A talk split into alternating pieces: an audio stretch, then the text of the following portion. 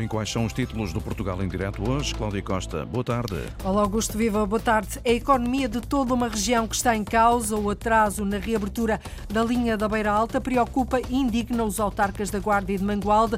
Ainda não há um novo prazo para que os comboios voltem a circular. Esta incerteza está a pôr em causa a construção do primeiro Porto Seco transfronteiriço do país. No Dia Europeu Sem Carros, 22 de setembro, hoje, que é também o último dia da Semana Europeia da Mobilidade, a reportagem do Portugal em Direto foi para as ruas de Lisboa conhecer iniciativas que desafiam e são um obstáculo ao espaço público. Ouvimos ainda especialistas sobre como ter cidades com menos carros, menos poluição, mais espaços verdes, mais pessoas. E em véspera de fim de semana não faltam propostas para sair de casa, do Festival da Montanha na Serra da Estrela à Festa do Outono em Serralves, no Porto, passando pelo Barlos em Barcelos, o festival que quer assegurar a renovação de gerações do artesanato. São temas então para desenvolver agora no Portugal em direto. A edição é de Cláudia Costa. Os atrasos na reabertura da linha férrea da Beira Alta estão a prejudicar a economia de várias regiões, sobretudo no centro do país. É pelo menos isto que dizem os autarcas de Mangualde e da Guarda, que esperavam que os comboios voltassem aos carris dia 12 de novembro, a última data anunciada, até que esta semana foi noticiado um novo adiamento, ainda sem calendário. Atrasos em bola de neve que adiam assim também a abertura do primeiro Porto Seco transfronteiriço do país no Amaral. Se para o autarca de Mangualde atraso é sinónimo de problema, para o da Guarda significa preocupação. Naturalmente que sim, porque está a pôr em causa toda a, a nossa economia também. A pouco mais de 63 quilómetros da Guarda, Mangualde, no distrito de Viseu, também é uma cidade servida pela linha da Beira Alta. Sempre que nos deparamos com atrasos em qualquer tipo de obras, deparamos com problemas. O autarca Marco Almeida lamenta não ter sido informado e frisa os impactos negativos muito além dos problemas na mobilidade das pessoas. Quer também de mercadorias e com o impacto que isso traz sempre, quer a nível individual, quer a nível empresarial. E evidentemente que em territórios que ambicionam diariamente dar resposta àquelas que são as exigências e as oportunidades do mercado. Estamos a falar de uma proximidade grande com Espanha e com a Europa, evidentemente que, que, que, nos traz preocupação. Uma preocupação partilhada pelo Presidente da Câmara da Guarda, Sérgio Costa, que refere que no último adiamento da reabertura da linha, com obras há mais de quatro anos e encerrada entre a Pampilhosa da Serra e a Guarda desde abril de 2022, no último adiamento, diz o autarca, todos foram envolvidos e informados. Desta vez os autarcas não foram chamados e até agora nós não sabemos oficialmente aquilo que se passa. E diz Sérgio Costa que um autarca tem que saber o novo prazo até para informar população e empresas e que o atraso pode estar a pôr em causa o arranque do Porto Seco, o primeiro Porto Seco transfronteiriço do país, executado pela Administração dos Portos do Douro, Leixões e Viana do Castelo. Só depois de ser libertado o espaço do estaleiro que está a ser usado pela obra. Ou seja, isto é um efeito de bola de neve. Atraso na obra da linha da Beira Alta, atraso no Porto Seco. O Porto Seco é fundamental para a economia não só da Guarda, mas de toda a região centro do país, porque a partir da Guarda passar-se-ão a fazer a importação e exportação de mercadorias. A Infraestruturas de Portugal tinha anunciado em maio que a linha da Beira Alta deveria abrir no dia 12 de novembro deste ano, depois da reabertura ter estado prevista para janeiro. Esta semana esse prazo foi dilatado e não há até ao momento um calendário a libertar os carris. A linha da Beira Alta está cortada desde abril do ano passado para obras de modernização e de aumento de capacidade que representam um investimento de cerca de 600 milhões de euros integrado no programa Ferrovia 2020. A Câmara de Ovar está desiludida com os prazos avançados pela Agência Portuguesa do Ambiente para requalificar as defesas da Praia do Furadouro, uma zona que é muito castigada por inundações, normalmente no inverno, devido ao avanço do mar. A APA atira as obras para para o outono do próximo ano. A autarquia diz que o Ministério do Ambiente está a falhar em toda a linha porque tinha assumido o compromisso de começar a obra por esta altura. Ora, se o governo, se o inverno for rigoroso e acontecer o pior, o presidente da Câmara de Ovar não tem dúvidas, vai pedir responsabilidades ao governo Lourdes Dias. O presidente da Câmara de Ovar, Salvador Malheiro, diz que o governo está em falha com o município.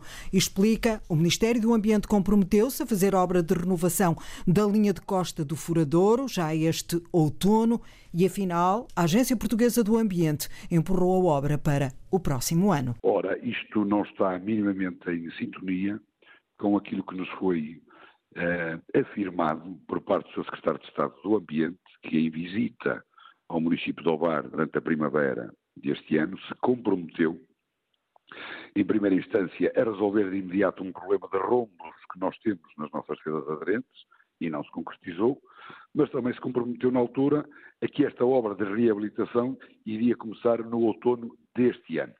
E, portanto, isso uh, está completamente fora daquilo que seria uh, o mínimo eh, para o nosso município. O presidente da Câmara estava à espera de boas notícias, ficou desiludido com os prazos avançados pela APA. Salvador Malheiro diz que se o inverno mostrar força, se as marés forem ameaçadoras e acontecer o pior, o autarca vai pedir responsabilidades ao governo. Porque o governo se comprometeu connosco e eh, pelo facto deles terem falhado com a sua palavra connosco, é, nós só temos aqui uma alternativa, que é caso aconteça alguma coisa, e para que a população saiba, a responsabilidade será do Governo e o município de Ovar nada terá a ver com eh, esse assunto. O autarca diz que a costa litoral está em situação grave. Temos buracos nas nossas defesas aderentes que eh, eh, impedem que as mesmas possam proteger eh, os galgamentos que são muito frequentes na nossa praia de Furadouro. Temos também os nossos esporões, os dois esporões do Furadouro, muito debilitados, as cabeças dos esporões praticamente não existem, eh, e, portanto, nós estamos aqui numa situação eh, eh, que não nos permite dar qualquer tipo de conforto e proteção às pessoas. A empreitada de requalificação da praia do Furadouro, a iniciar no próximo ano, tem previsto o reforço de 1.300 metros de enrocamento de pedra e o fortalecimento de esporões. A Câmara de Ovar não está a assistir de braços cruzados. Se este inverno houver inundações no Furadouro, vai pedir responsabilidades ao Governo. O Conselho de Sardual vai construir de raiz 16 habitações a custos acessíveis. Um investimento de quase 3 milhões de euros provenientes do Plano de Recuperação e Resiliência. A procura de casas no Conselho de Sardual é muito grande, tanto para comprar como para arrendar. O protocolo hoje assinado com o Governo Paulo Verã é assim uma oportunidade de fixar casais novos naquela região. E a procura é muita, mas a resposta está esgotada. No Conselho de Sardual, no distrito de Santarém, as casas novas que existem são poucas e os preços são elevados. O autarca Miguel Borges confessa que estas 16 novas habitações vão ajudar a fixar população neste Conselho ribatejano. Vai ser assinado um, um protocolo para promoção de projetos de habitação com rendas acessíveis. Um investimento no valor de 2,8 milhões de euros para a construção de 16 novas casas. Temos 2T1, 2T3 e todos os outros serão de tipologia T2. Este investimento com dinheiros do PRR, o Plano de Recuperação e Resiliência, tem regras apertadas e, como tal, há prazos para cumprir. A construção tem de começar o mais rapidamente possível. Uma coisa sabemos, que tem que estar concluído a, a 31 de outubro de 2026. Mas é claro que, com a, a carência de habitação que nós temos no nosso Conselho, é urgente que comece o mais rapidamente possível e, e estou convencido de que no princípio de janeiro a, a obra começará. A Vila de Sardual está a 150 quilómetros de Lisboa. Tem bons acessos e uma oferta variada na área da saúde, de escolas e de equipamentos culturais. E nem falta trabalho, diz o autarca Miguel Borges. Viver no Sardual é viver com calma, viver com tranquilidade, porque nós temos aqui no Sardual uma preciosidade enorme que se chama tempo. Falta-nos realmente é habitação. Falta-nos realmente. E há trabalho?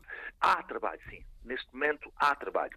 Não há tanto trabalho especializado, há trabalho no âmbito da, da, da floresta, no âmbito da construção civil, no âmbito da restauração, e depois também há muitas oportunidades de negócio no âmbito do turismo, mas uma coisa é certa, durante todos estes anos também criámos acessibilidades e podemos muito bem trabalhar noutros conselhos aqui perto e depois regressar ao fim do dia para o Sardual. Para ajudar a reduzir essa falta de habitação, o Sardual vai ver nascer 16 novas casas a custos acessíveis. Com dinheiros do PRR, o Conselho Ribatejano do Sardual avança assim para a construção de habitações a custos acessíveis. A obra tem de estar necessariamente pronta até outubro de 2026. Nos Açores, a Ilha da Graciosa poupou 9 milhões de litros de diesel nos últimos quatro anos para produzir energia. Num terço deste tempo, a penetração renovável foi de 100%. Trata-se de um projeto pioneiro em ilhas, no mundo. Os resultados do projeto Graciólica foram apresentados no ciclo de conferências Aproximar a Europa dos Cidadãos. Luís Costa. São números impressionantes obtidos apenas com energia eólica e fotovoltaica. Duarte Silva faz um balanço positivo dos primeiros quatro anos do projeto pioneiro em ilhas no mundo. A percentagem destes quatro anos é de 62%. Hum, temos também a grande particularidade de operarmos 33% do tempo a 100% renovável, portanto, sem, sem termos que recorrer à central termoelétrica da, da EDA. A Conferência da Rede Europeia de Conselheiros Regionais e Locais era sobre energias renováveis e eficiência energética.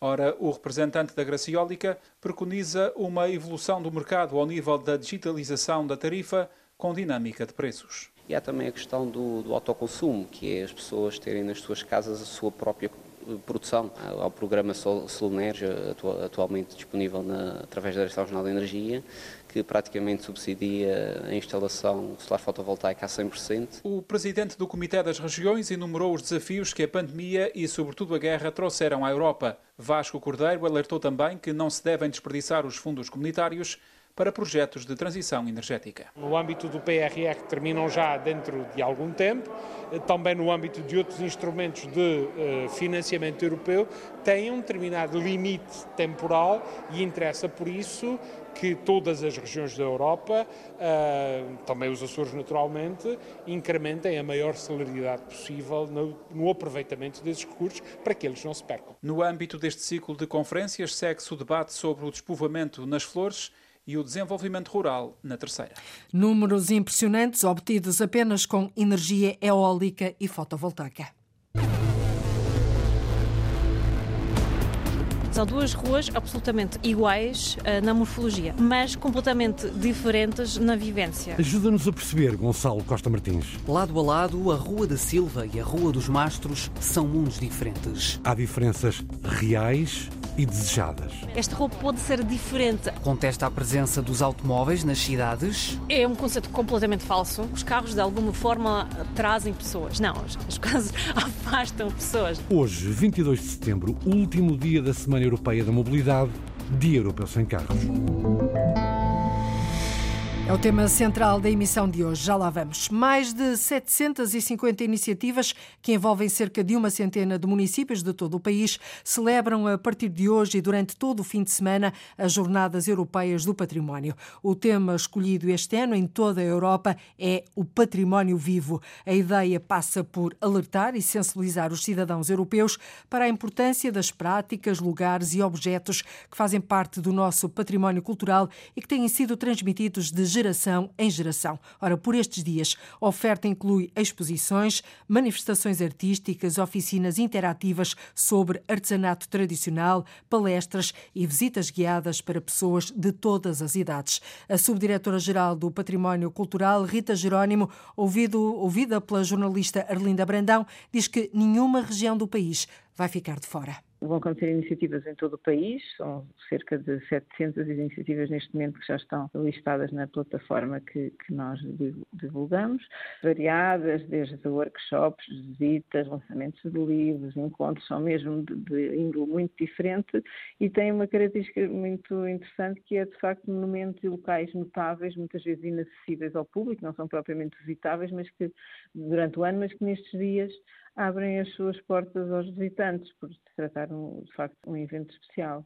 Como é que as pessoas podem aceder a essas iniciativas? A, a, a, DGPC disponibiliza uma plataforma no seu site, portanto é ir ao site da DGPC, pode-se procurar por por tipo de iniciativa, por, por, localidade, por zona e, portanto, é uma questão de se procurar. A maioria das, das iniciativas são gratuitas uma iniciativa conjunta do Conselho da Europa e da Comissão Europeia. As Jornadas Europeias do Património são coordenadas em Portugal pela Direção-Geral do Património Cultural, decorrem em 48 países, pretendem, acima de tudo, reforçar no espaço europeu os sentimentos de identidade cultural, de memória coletiva e de afirmação de um património comum cuja riqueza reside na diversidade.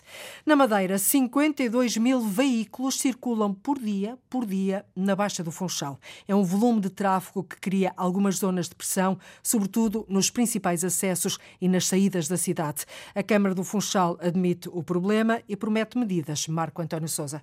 O trânsito no Funchal é um problema real que já foi identificado pela autarquia. Bruno Pereira, vereador com o pelour da Mobilidade e Transportes, descreve as principais zonas de pressão. O maior acesso é aquele que vem do lado eh, nascente, ou seja, do lado este da cidade do Funchal, quer pela Avenida Santiago Menor hoje em dia, quer pela, pela, pelo novo acesso da Pestana Júnior uh, através da, da Ribeira de João Gomes ou da Pena, do lado oeste, do lado contrário, do lado de Câmara de Lobo, digamos assim, seja pela, pela Via Rião, pela Estrada da Liberdade, seja pela Avenida do Infante, uh, seja mesmo pela junto à Avenida Sá Carneiro. Em por último, a zona central da cidade do Funchal, o acesso através do dos viveiros. Quanto às medidas, dá conta de algumas das intervenções previstas. Uma rotunda que queremos executar no caminho de São Martinho, com o caminho do Barreto e a Rua da Boa Vista Navios, numa zona que é um, enfim, é um congestionamento junto a uma grande superfície comercial. Temos também, em, em fase de projetos, um estudo de uma, de uma faixa aqui Sunrise, junto à Escola Horácio Bento Gouveia, junto ao hospital, aquilo que é uma, uma, um dos pontos de congestionamento uh, da cidade do Funchal, uh, uma maior zona de estacionamento para se carregar da educação. Mas o vereador lembra que cerca de 50% dos veículos que entram no Funchal têm apenas uma uma pessoa,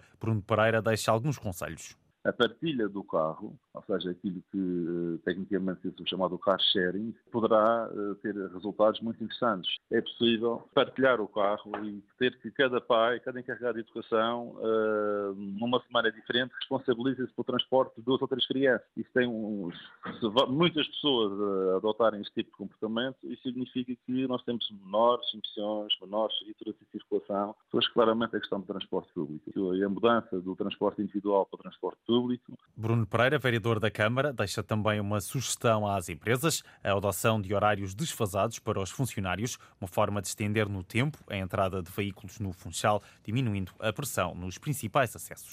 Há 52 mil veículos a circularem por dia na baixa da cidade do Funchal. Ora, e precisamente esta sexta-feira, 22 de setembro, assinala-se o Dia Europeu Sem Carros. Hoje é também o último dia da Semana Europeia da Mobilidade. De automóvel ou em transportes públicos, trabalho ou lazer, o certo é que as deslocações das pessoas influenciam o desenvolvimento das cidades. O jornalista Gonçalo Costa Martins foi para as ruas da capital conhecer iniciativas que desafiam e congestionam o espaço público. Falou também com especialistas sobre como ter cidades com menos carros, mais espaços verdes, mais humanas. Mas primeiro abriu o microfone aos moradores. Lado a lado, a Rua da Silva e a Rua dos Mastros são mundos diferentes. São duas ruas absolutamente iguais uh, na morfologia, mas completamente diferentes na vivência. A Rua da Silva também é conhecida como Rua Verde. A cor das plantas nas varandas traz vida, isso e as esplanadas nos passeios estreitos e na estrada. O peixe grelhado servido pelos restaurantes faz parar o trânsito. O mesmo não acontece na Rua dos Mastros. Os passeios têm pai 40 centímetros e a 80, não, 90% da rua está dedicada à passagem do carro. Por aqui, o barulho que domina é o motor dos carros e de uma carreira de bairro. Ksenia Ashrafolina mora na freguesia da Misericórdia, em Lisboa. Faz-nos uma visita guiada por estas ruas. Esta rua pode ser diferente. Contesta a presença dos automóveis nas cidades? É um conceito completamente falso. Os carros, de alguma forma, trazem pessoas. Não, as coisas afastam pessoas. Menos poluição, mais espaço para peões, para que se possa ouvir as pessoas e às vezes o silêncio Sénia luta por isto no movimento Lisboa Possível. Fecharam por um dia, em julho, a Rua dos Mastros, usaram o direito à manifestação, o artigo 45 da Constituição Portuguesa. É só avisar a polícia dizendo uh, quando uh, vai fazer isso. Portanto, não é pedir permissão, é avisar. Sugerem a quem quer fazer o mesmo que peça ajuda a um partido. Obviamente, na prática, é muito mais fácil fazer com um partido político porque ninguém na polícia, e isto infelizmente uh, vai dizer nada, porque sabem que é o partido político melhor não, não, não ali estar a mexer na coisa. E, uh, nós fizemos isso em comparação com o Volt, com o Partido Pan-Europeu, mas qualquer pessoa, a Constituição garante este direito. Um dia sem carros, que Sénia propõe que sejam todos os dias. O Lisboa Possível lançou uma petição para levar à Assembleia Municipal e assim fechar a rua dos mastros ao trânsito. As cidades portuguesas ainda estão centradas nos automóveis. É a convicção dos especialistas ouvidos pela Antena 1. Para o professor da Universidade de Aveiro, José Carlos Mota, é preciso responder aos desafios da mobilidade. Falamos muito sobre a necessidade de mudar as cidades, de reduzir o peso que os transportes individuais têm, mas depois isto embate sempre com a dura realidade. E a dura realidade é que há hoje um conjunto de constrangimentos de organização do funcionamento da cidade, aquilo que tem a ver com as nossas deslocações cotidianas da casa para o trabalho, da casa para a escola, da casa para as compras e que torna, em muitos casos, por via da localização da nossa residência, muito difícil de serem feitas essas locações sem serem transporte individual. O especialista na área do planeamento urbano sugere, a caminho do trabalho, apanhar a boleia do autocarro, do comboio ou do metro. A grande parte das locações de uma cidade são uns 10, 20, 30 quilómetros, não é? Estou a imaginar a área metropolitana do Porto ou de Lisboa. Para este tipo de locações tem que ser os transportes pesados, como o metro ou o autocarro, que devem ser eh, garante de uma boa acessibilidade ao centro ou de uma boa acessibilidade às áreas onde se localizam essas ofertas de emprego. Mas nos tempos de descanso, José Carlos Mota fala em descobrir dentro das cidades o lado mais humano delas tornar a nossa vida com sentido comum, não é? Alimentamos muito nos últimos anos uma vida individualista, não é? Cada um virado para si, nos, nestes computadores, nestas redes sociais e, portanto, o redescobrir do espaço público como uh, lugar de encontro, de, de, relação social. Olha, com entusiasmo para Lisboa e para a freguesia de Campo de Ourique, um grupo de cidadãos sugeriu testar um super quarteirão. É um modelo urbanístico que cresceu na última década em Barcelona, posto em prática pela Câmara Catalã para tirar o trânsito trânsito de passagem dos bairros, com menos carros, menos poluição, mais pessoas, mais espaços verdes. Por cá, a Junta de Campo de Ourique testou durante uma semana a ideia em redor do Jardim da Parada. Sentadas junto ao lago, Conceição e Maria separam as águas. Eu sou franca, não, não, não acho graça nenhuma. Não vejo assim interesse em, em estar aqui os bancos e embatar o trânsito e isso tudo. Não, achei, não acho graça, dona Ali. Acha graça? Acho, por acaso acho. Eu por acaso gosto de ver. Gosto de ver o movimento, gosto de ver, acho que dá mais alegria, cada um tem a sua opinião, não é? Carolina tenta desempatar. As pessoas também têm que conviver umas com as outras, não é? Mas a discórdia vai continuar sentada com as três amigas. É um ping-pong de ideias, mais vida no bairro contra menos estacionamento. Para testar o super quarteirão de Campo de Ourique, os automóveis saíram e deram lugar ao desporto e aos jogos. Sentado junto ao insuflável e à tenda dos jogos, Rodrigo tenta rodar um prato em cima de um pau. Primeira vez que eu tento. Não foi fácil. Custou um bocadinho, mas depois foi. Mas conseguiu. Foram bem uns 15 minutos a tentar. Mais difícil que segurar o prato é equilibrar opiniões. Perderam-se cerca de 90 lugares junto ao Jardim da Parada entre 9 e 17 de setembro. A questão do estacionamento, que aqui é crítica. Se há a intenção de fazer uma superquadra, também deve haver um esforço tanto para alocar os transportes públicos de uma maneira muito eficaz e no que diz respeito aos transportes particulares, né, carros, que haja uma compensação. Se houver soluções, os moradores até acham boa ideia. Eu estou aqui com os meus filhos, filhos de amigos, é, é muito divertido. É, se isso aqui fosse uma coisa mesmo do, do bairro, seria excelente. Leva-te onde queiras ir. Uma super ideia dá lugar a um super quarteirão. Esta foi uma semana de testes, agora seguem-se inquéritos para ouvir moradores e comerciantes de Campo de. Um passo fundamental, diz a engenheira de mobilidade Paula Teles porque a pior coisa que pode acontecer é termos uma revolução nas ruas e as pessoas virarem-se contra os autarcas porque retiraram os estacionamentos, aumentaram os passeios e as pessoas não têm onde pôr o carro e também porque precisam dele, porque ainda o sistema de transporte e a rede de transporte público não é eficaz. Por isso, insiste no planeamento das cidades primeiro e só depois em cada bairro, que deve ser mais do que um dormitório. Um bairro não é um bairro habitacional. Um bairro é algo, um espaço da cidade que consegue viver por ele próprio, que tem igreja, que tem escolas, que tem a social, que tem às vezes as IPSS, os lares da terceira idade, as escolas, os restaurantes. Isso é que é um bairro. Um bairro não é um sítio onde se vai dormir, não é um dormitório. A nossa cidade tem que ser um conjunto de cidades em que nós possamos, em 15 minutos, ter tudo à nossa volta. Para o topo da mobilidade, Paula Teles elege os pés e só depois as rodas. Nós temos de caminhar, não é só quando andamos a pé. Se nós utilizarmos os transportes públicos, nós temos que caminhar. O caminhar é o nosso primeiro ato de mobilidade. Por isso é que o caminhar tem que ser a primeira valorização da mobilidade. É, sem dúvida, o primeiro direito.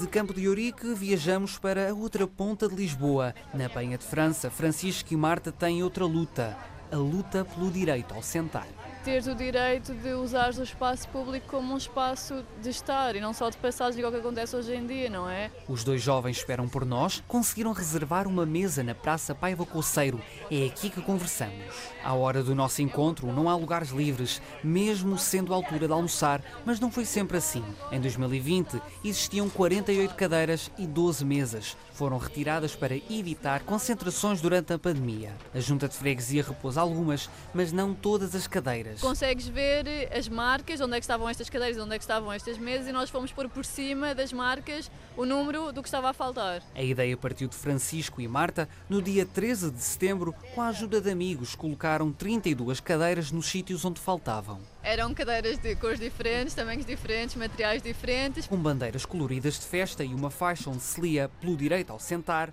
a praça voltou a ter 48 cadeiras, mas não foi por muito tempo. Isto durou 3 horas, porque depois a Junta e a PSP apareceram em conjunto e removeram tudo dizendo que nós não tínhamos autorização para estar aqui a fazer uma coisa destas. Chamaram a isto um acontecimento triste, chamaram a isto um crime e depois chamaram a isto uma desobediência civil. As cadeiras foram levadas pela Junta. Esta semana, em resposta à Antena 1, o Executivo da Penha de França afirma que há muito tempo foram recolocadas grande parte das mesas e cadeiras retiradas durante o período da Covid-19. Mas durante a nossa visita, na semana anterior, só se via um terço das cadeiras, apenas 16 das originais 48. A Junta confirmou, entretanto, à Rádio Pública que na quarta-feira recebeu a autorização da Câmara de Lisboa para colocar mesas de forma dispersa na praça, o que ajudaria, diz, a realizar eventos sem barreiras físicas. Não faltam lugares para sentar na Paiva Coceiro, mas sim conforto, afirma Francisco praça tem de facto sítios para sentar e vemos pronto, estes muros que fazem a delineação da praça onde as pessoas de facto se sentam. Mas nós não estamos a falar de espaços onde a pessoa pode sentar se quiser. Nós estamos a falar de mobiliário urbano que esteja bem desenhado e que seja convidativo. Tem que ser mesas e tem que ser cadeiras, porque só assim é que as pessoas têm vontade de estar no espaço público. Exemplos de cidadãos que lutam por uma cidade melhor, mais humana, onde os vizinhos se conhecem, onde convivem e onde se ouvem menos carros. A cidade de sonho não é igual para todos. Para uns é sinónimo de ruas sem carros, para outros é criar espaços de convívio. Ou pode ser tão simples como ter lugar sentado num jardim. Reportagem do jornalista Gonçalo Costa Martins e hoje às seis da tarde este grupo de residentes na freguesia da Penha de França em Lisboa vai voltar a reclamar o direito ao sentar na Praça Paiva Coceiro. Mantém assim a contestação nesta sexta-feira em que se assinala o Dia Europeu Sem Carros, que é também o último dia da Semana Europeia da Mobilidade.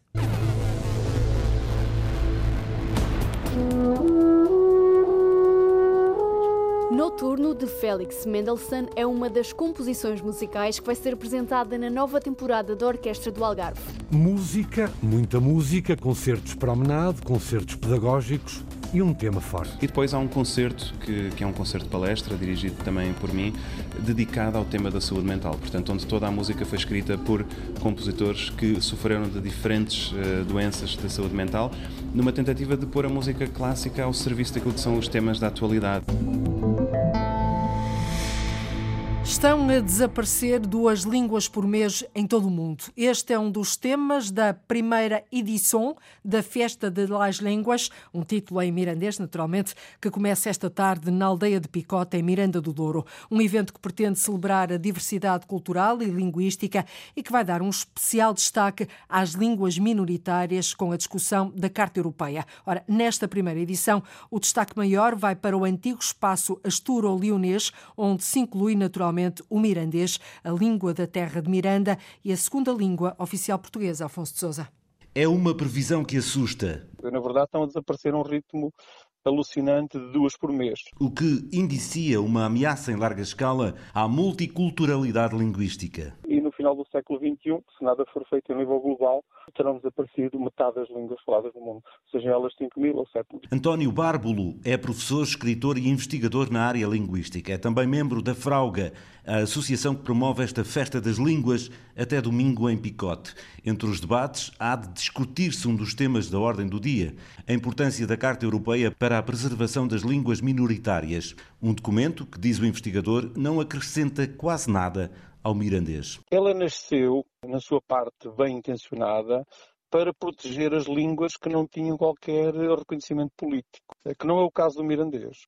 A meu ver, não poderá acrescentar muito à questão do mirandês. Bárbolo diz sim que, e olhando para os que apregoam o desaparecimento do mirandês a curto prazo, a língua precisa é de uma carta local que ponha os falantes a falar a língua. Que de facto defina as medidas concretas no sentido de encontrar uma política de médio e longo prazo para a continuação do mirandês, onde se diga o que é que nós queremos fazer, o que é que nós queremos. Queremos, queremos ensinar em mirandês ou queremos ensinar o mirandês? Queremos que os nossos filhos aprendam matemática, aprendam ciências, aprendam mirandês? Se queremos isso, perguntemos aos falantes, perguntemos aos encarregados de educação, perguntemos às escolas, perguntemos aos meninos. Queremos que os julgamentos sejam feitos em mirandês ou queremos apenas uma tradução em mirandês? Queremos que o Presidente da Câmara, o Presidente da Junta de Freguesia, se expresse obrigatoriamente em mirandês ou queremos também se possa expressar em mirandês?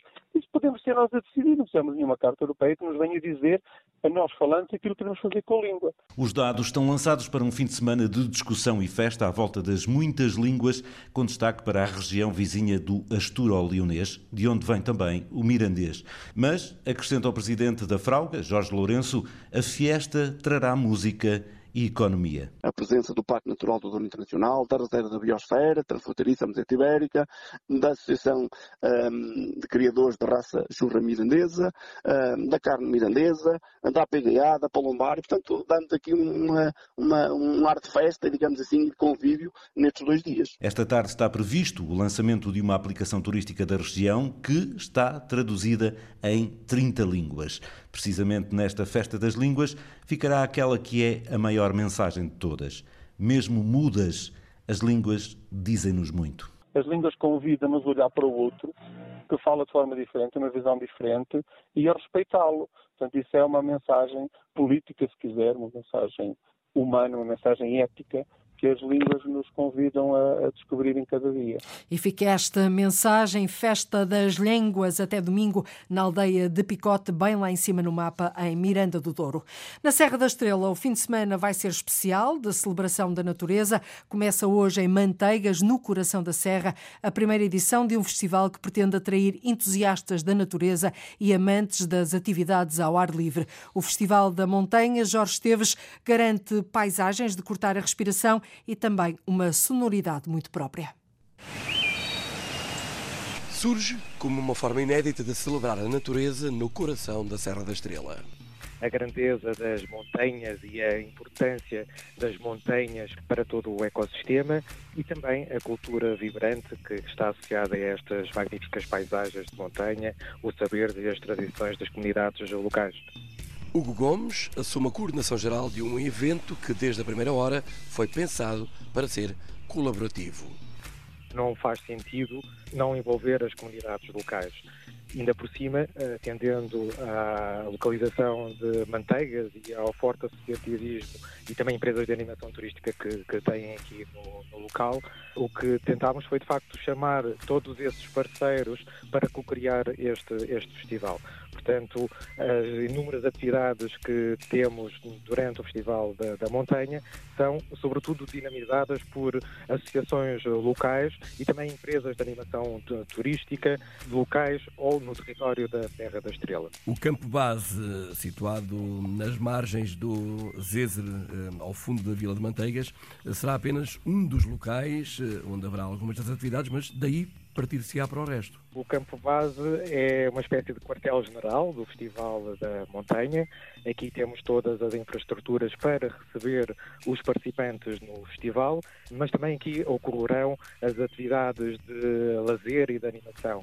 Temos concertos, temos conversas ou palestras sobre a montanha, temos atividades de relaxamento, uh, yoga, uh, dança com as árvores, imersão na, na, na floresta, um percurso sensorial temos também, nesta edição, duas sessões de cinema ao ar livre. Portanto, o Festival da Montanha uh, acontece, se quisermos, em dois momentos diferentes. Da parte da manhã, todos os participantes uh, integrarão as atividades desportivas que estão planeadas, desde o BTT, às caminhadas, uh, ao e-bike, ao stand-up paddle ou, ou, até mesmo uh, ao parapente e sairão todos de aqui do campo, do campo base e quando regressarem ao campo base após essas atividades, teremos então todas estas outras atividades mais lúdicas e de animação até ao final, ao final da noite.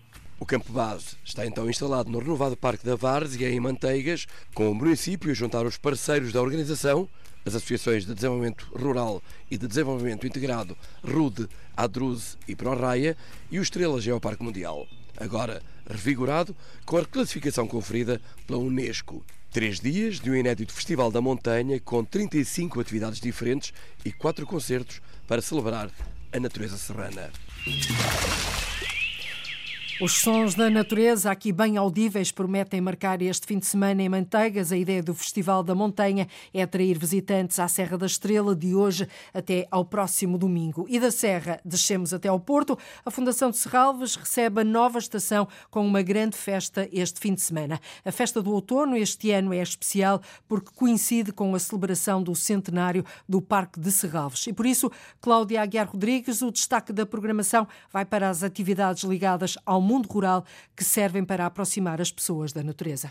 Uma celebração que aproveita a chegada do outono para renovar horizontes. Do passado, Helena Freitas, a diretora do Parque de Serralves, diz que é preciso retirar as sementes para o futuro. Começar a trazer para aqui elementos dessa ruralidade que se estão também a perder, a própria alimentação que é determinante para a transformação do mundo. Nós, sem transformarmos a alimentação, não vamos conseguir resolver a questão climática, não vamos conseguir guardar a biodiversidade. Portanto, a alimentação é crítica. Por isso vão acontecer os workshops, as exposições de raças autóctones e um galinheiro construído por um arquiteto. Este, este, ano vamos trazer as galinhas e dar um grande destaque às galinhas, não é? Que são, de facto, um elemento que nós todos quando vemos uma galinha, pensamos que estamos, não é?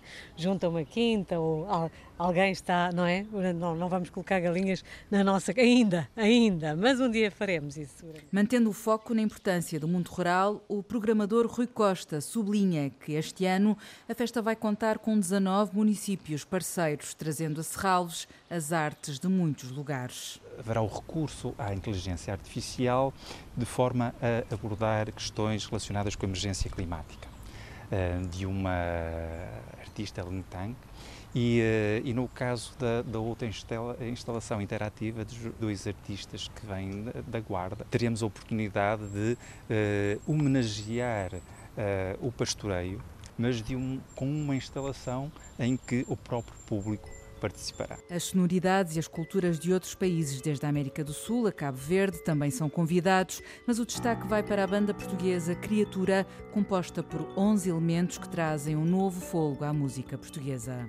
Minha mãe Festa do Outono em Serralves, este ano com um número recorde de parceiros, são 19 municípios. O centro da cidade de Barcelos é palco este sábado do Barlos, o festival que quer assegurar a, renovação geracional do artesanato. O programa inclui música, exposições, conversas, oficinas de olaria e muito mais. Por isso, Ana Gonçalves, pode-se dizer que a festa está garantida.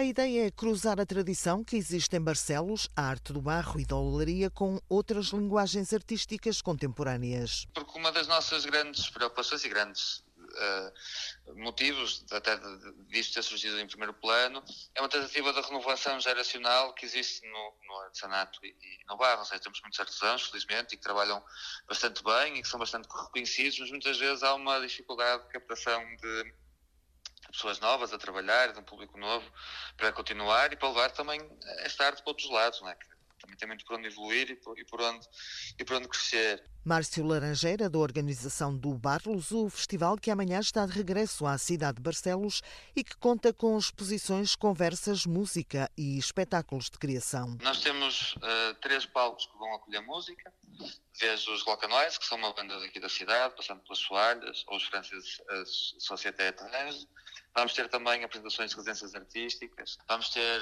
almoços e jantares temáticos que vão acontecer no Centro Comercial Barros. Uh, vamos ter também uh, uma exposição do LOC, que é o Centro de Cerâmica da, do IPCA, da, do Instituto Politécnico de Barcelos, tem feito um trabalho contínuo. O programa do Barlos inclui ainda caminhadas nas margens do Rio Cávado e uma feira que junta produtores individuais e coletividades que trabalham com o barro. O ponto de encontro é o Centro Comercial Barlos, mas as atividades estendem-se pelo Centro Histórico de Barcelos. Um festival que quer assim assegurar a renovação geracional do artesanato. A saúde mental e as fake news são dois temas que a Orquestra do Algarve está a preparar. Um caminho de reinvenção que a orquestra quer fazer na temporada 2023-2024. Tatiana Felício.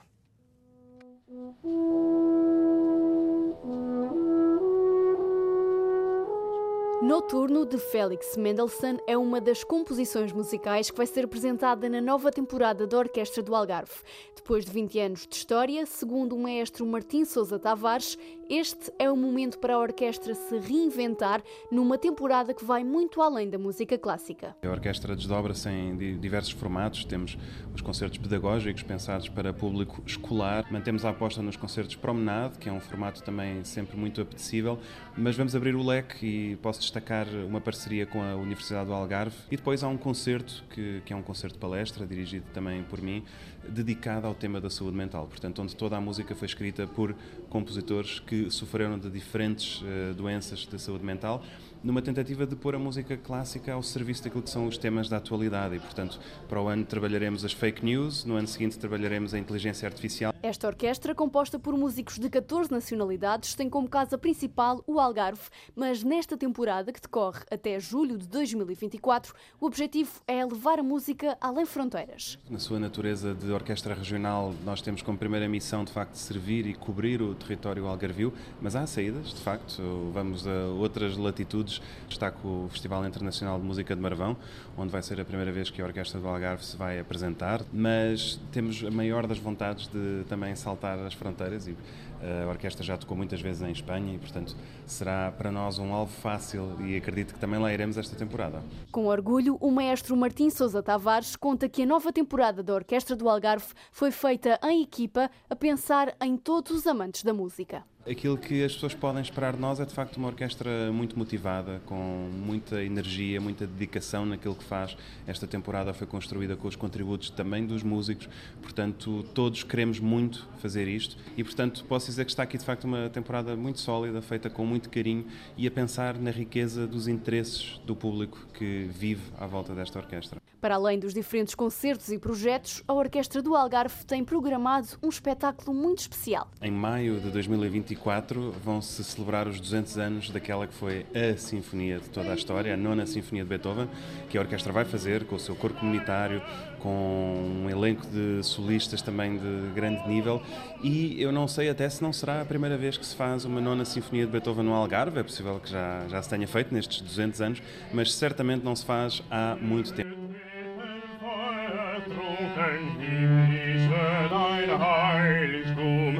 Deine Zauberwinden wieder, die streng